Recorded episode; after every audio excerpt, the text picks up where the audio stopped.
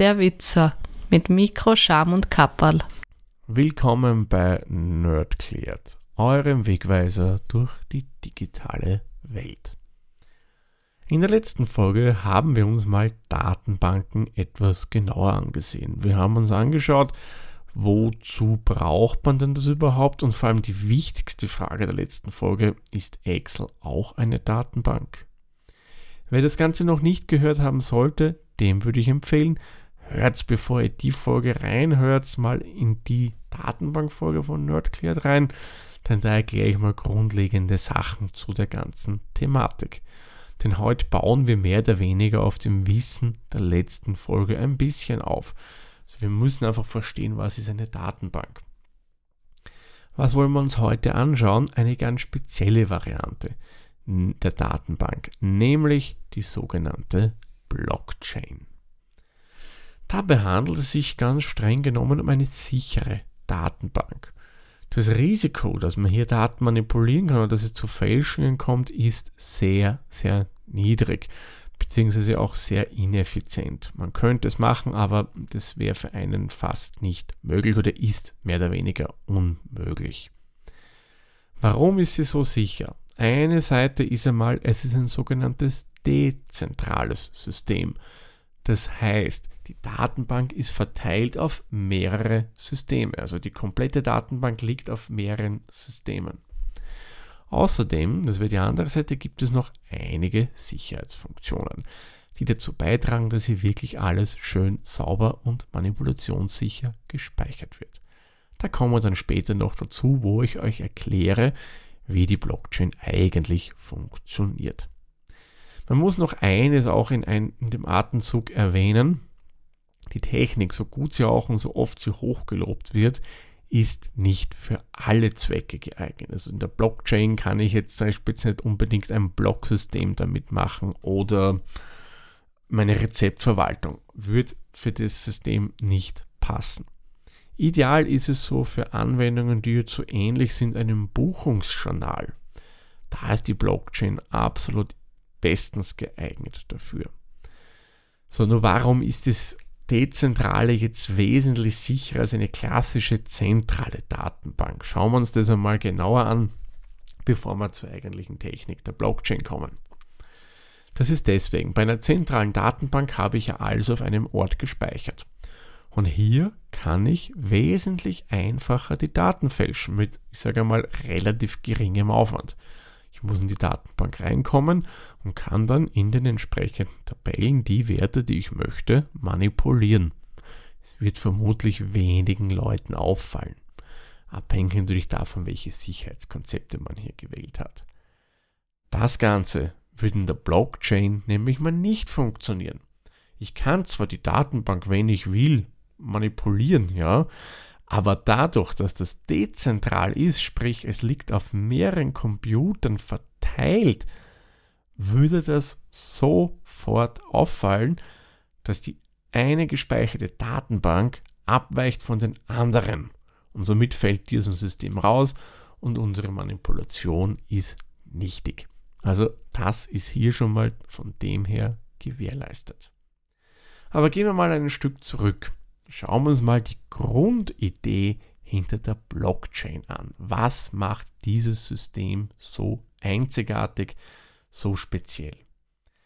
Die Grundidee, kann man sagen, die kennt Europa bereits seit dem 10. Jahrhundert.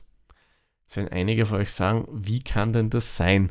Damals war nicht einmal irgendwie ein Denken an digitale Technik. Das ist natürlich richtig, aber die Grundidee geht auf das sogenannte Kerbholz zurück. Das Kerbholz, das war mehr oder weniger lange Zeit eine Art Sicherungsmerkmal, wenn es um Verleihen von Geld oder solchen Sachen ging.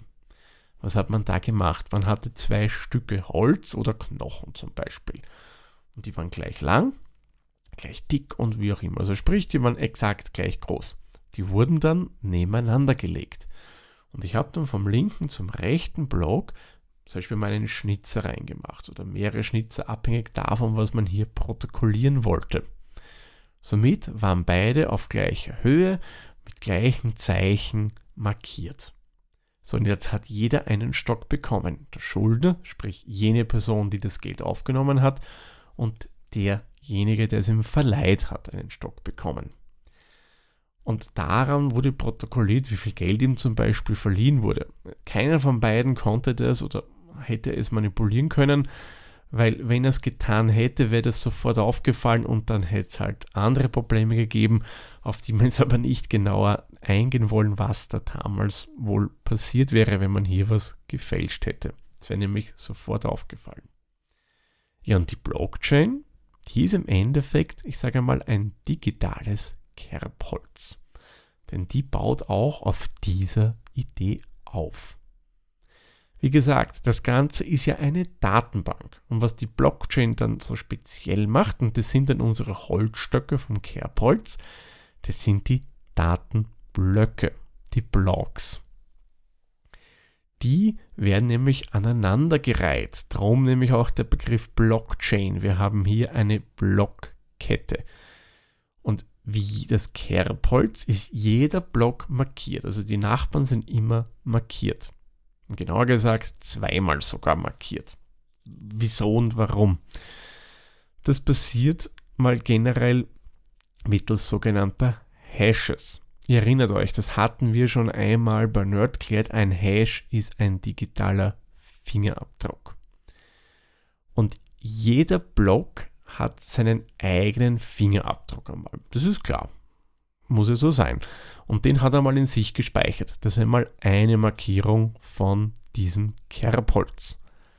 Und die zweite Markierung wäre der Fingerabdruck des vorhergehenden Blocks. Der wird auch abgespeichert in dem aktuellen Block. Und somit sind diese verknüpft. Ich habe gespeichert im Block den vorhergehenden und meinen eigenen. Im nächsten Block, im neuen Block, habe ich dann wieder den vom jetzigen Block den Fingerabdruck und dessen vom neuen Block den Fingerabdruck. Ihr seht, so kann ich mich schön durchhandeln vom Block zu Block. Das werden immer halt eben diese Fingerabdrücke darin gespeichert.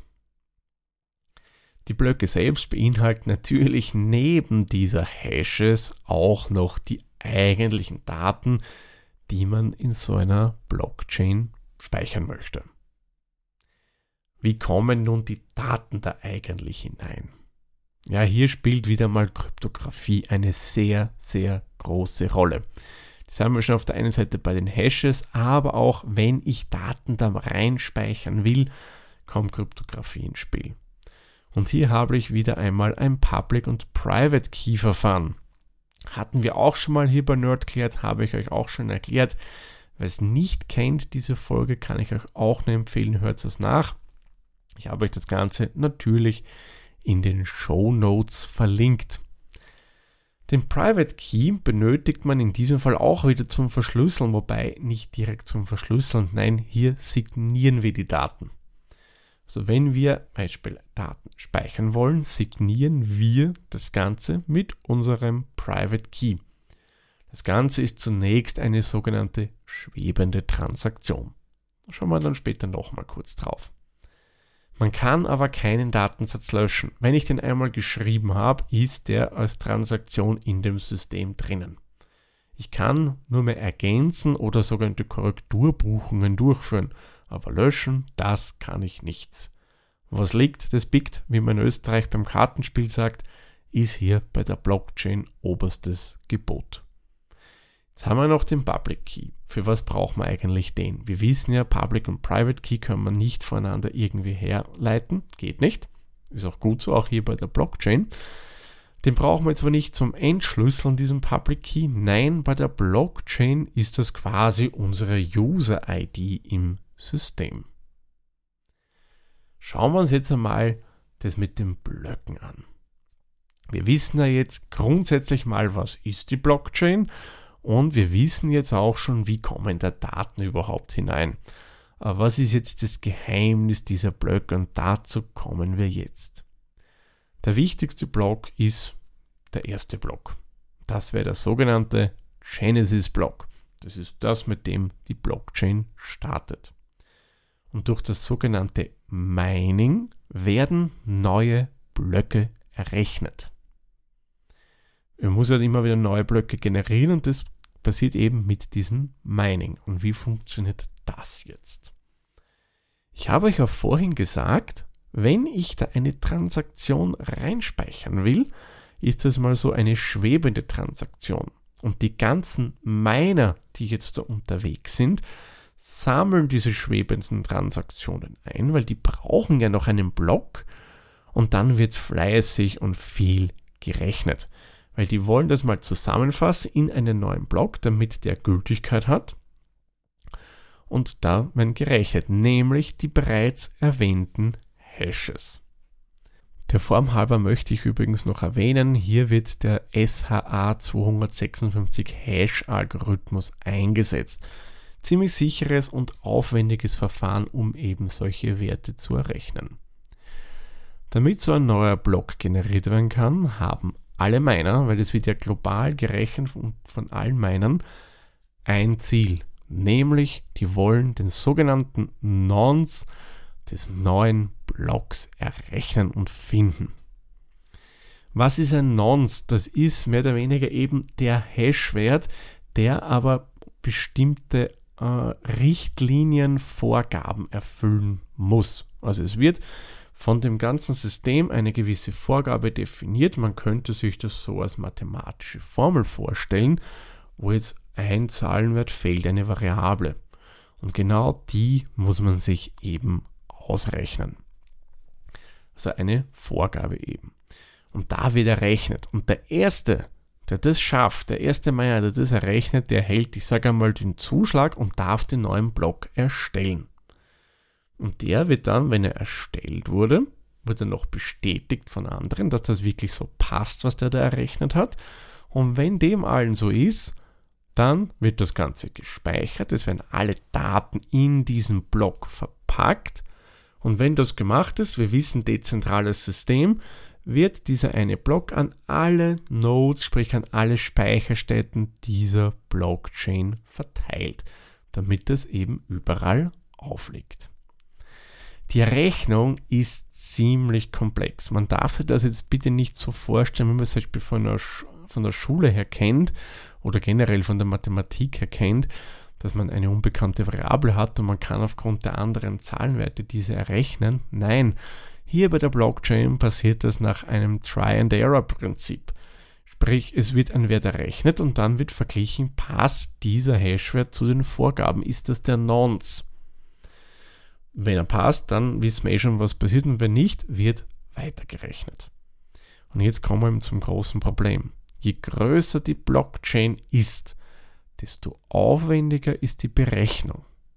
Es braucht einfach viel mehr Zeit, weil es einfach viel mehr Möglichkeiten gibt und weil eben diese Formel, diese Vorgabe immer aufwendiger definiert wird. Und somit ist das einfach ein irrkomplexes System, was einfach sehr viel Energie verbraucht. Nur ein Beispiel, Bitcoins, die älteste Blockchain, die wir kennen, benötigt doppelt so viel Strom wie ganz Österreich. So viel wie der ganze Staat Österreich, Privathaushalte, Wirtschaft und so weiter brauchen oder verbrauchen, benötigt nur die Blockchain von Bitcoin. Von Bitcoin um das Ganze in Zahlen auszudrücken, das sind 120 Terawattstunden Strom, was nur der Erhalt der Bitcoin-Blockchain verschlingt. Also das muss man sagen, ist ein wahrlich gigantischer Wert. Wir wissen jetzt, wie wir Daten in die Blockchain reinbringen. Wir wissen jetzt auch, wie sich neue Blöcke generieren, was das eigentlich ist, dass man, wie man das mit Mining macht. Es bleibt noch eine Frage meiner Meinung nach offen. Wozu braucht man denn diese Technologie überhaupt? Naja, da gibt es ein paar Beispiele meiner Meinung nach. Einen habe ich schon erwähnt, Bitcoin. Man kann die Blockchain wunderbar für digitale Währungen verwenden. Es braucht hier niemanden, der was legitimiert und so weiter, weil das System in sich das Ganze ja so manipulationssicher macht, dass man das nicht benötigt. Man kann es für Vertragsverwaltungen verwenden. Aktienmärkte könnte man komplett mit einer Blockchain abbilden. oder Sicherstellung von Transportketten, sprich wenn Waren wo hin und her geführt werden kann, dass alles schön mitprotokolliert werden etc. Es gibt dann noch viele andere Möglichkeiten, die bei dieser Technologie wunderbar funktionieren würden. Derzeit wird von vielen Unternehmen in Industrie, in öffentlich-rechtlichen und so weiter geforscht, was könnte man mit dieser Blockchain-Technologie machen. Es sind viele Ideen da und da wird sicherlich noch einiges auf uns zukommen. Das System wird übrigens als ziemlich große Revolution gefeiert. Manche behaupten sogar, das ist die größte Revolution seit der Erfindung des Internet. Ob dem so ist, hm, ja, sei mal dahingestellt, da bin ich zu wenig Experte in der Hinsicht, um ehrlich zu sein, aber mag schon sein, dass diese Technik uns sicherlich einiges bringen wird. Was es auf alle Fälle bringt, momentan in der IT-Welt oder Landschaft oder IT-Industrie, ziemlich gehyptes Thema. Was vor einigen Jahren mal die Cloud war, ist mittlerweile jetzt die Blockchain, das Allheilmittel gegen Probleme jeglicher Art. Tja, das lasse ich jetzt so mal im Raum stehen. Wie die Basis, die eigentliche Technik der Blockchain funktioniert, wissen wir jetzt. Und in der nächsten Folge schauen wir uns mal ein paar konkretere Beispiele an. Da schauen wir uns an, wie funktioniert eigentlich Bitcoin, was ist Ethereum und was bitte ist NFT. Da hat ja mal der Elon Musk irgendwas mit NFT und seinem Techno-Track gemacht. Das kommt dann alles in der nächsten Folge. Bevor ich den Sack aber zumache, würde ich vorschlagen, machen wir noch eine kurze Zusammenfassung. Ich denke, bei solch einem komplexen Thema wie der Blockchain kann das durchaus nicht schaden. Blockchain, was ist das? Eine spezielle dezentrale Datenbank. Man kann sie vergleichen mit einem Art Buchungsjournal, in dem verschiedene Transaktionen gespeichert werden. Blockchain macht aus, dass die aus mehreren Blöcken besteht, die aneinander verkettet wurden. Und diese verketteten Blöcke werden auf unterschiedlichsten Servern gespeichert, sprich man hat hier wirklich Manipulationssicherheit, denn wenn man eine Datenbank manipuliert, fällt es auf, weil das ja mehrfach gespeichert wird. Ein Block wird definiert durch einen sogenannten Hashwert, das ist sein Fingerabdruck und Ziel eines Miners ist es eben, einen neuen Block zu errechnen und damit er dann das Ganze abspeichern kann. Und diese neu errechneten Blöcke werden dann auf alle anderen Systeme verteilt. Das jetzt wirklich nur mal ganz kurz zusammengefasst zur Blockchain an sich. Wenn es von eurer Seite aus Fragen zur Blockchain gibt, ich habe euch wirklich jede Menge Infos noch in die Show Notes gepackt, also da kann man sich dann wirklich rein nerden in das Thema, also da wird es dann wirklich im Detail erklärt.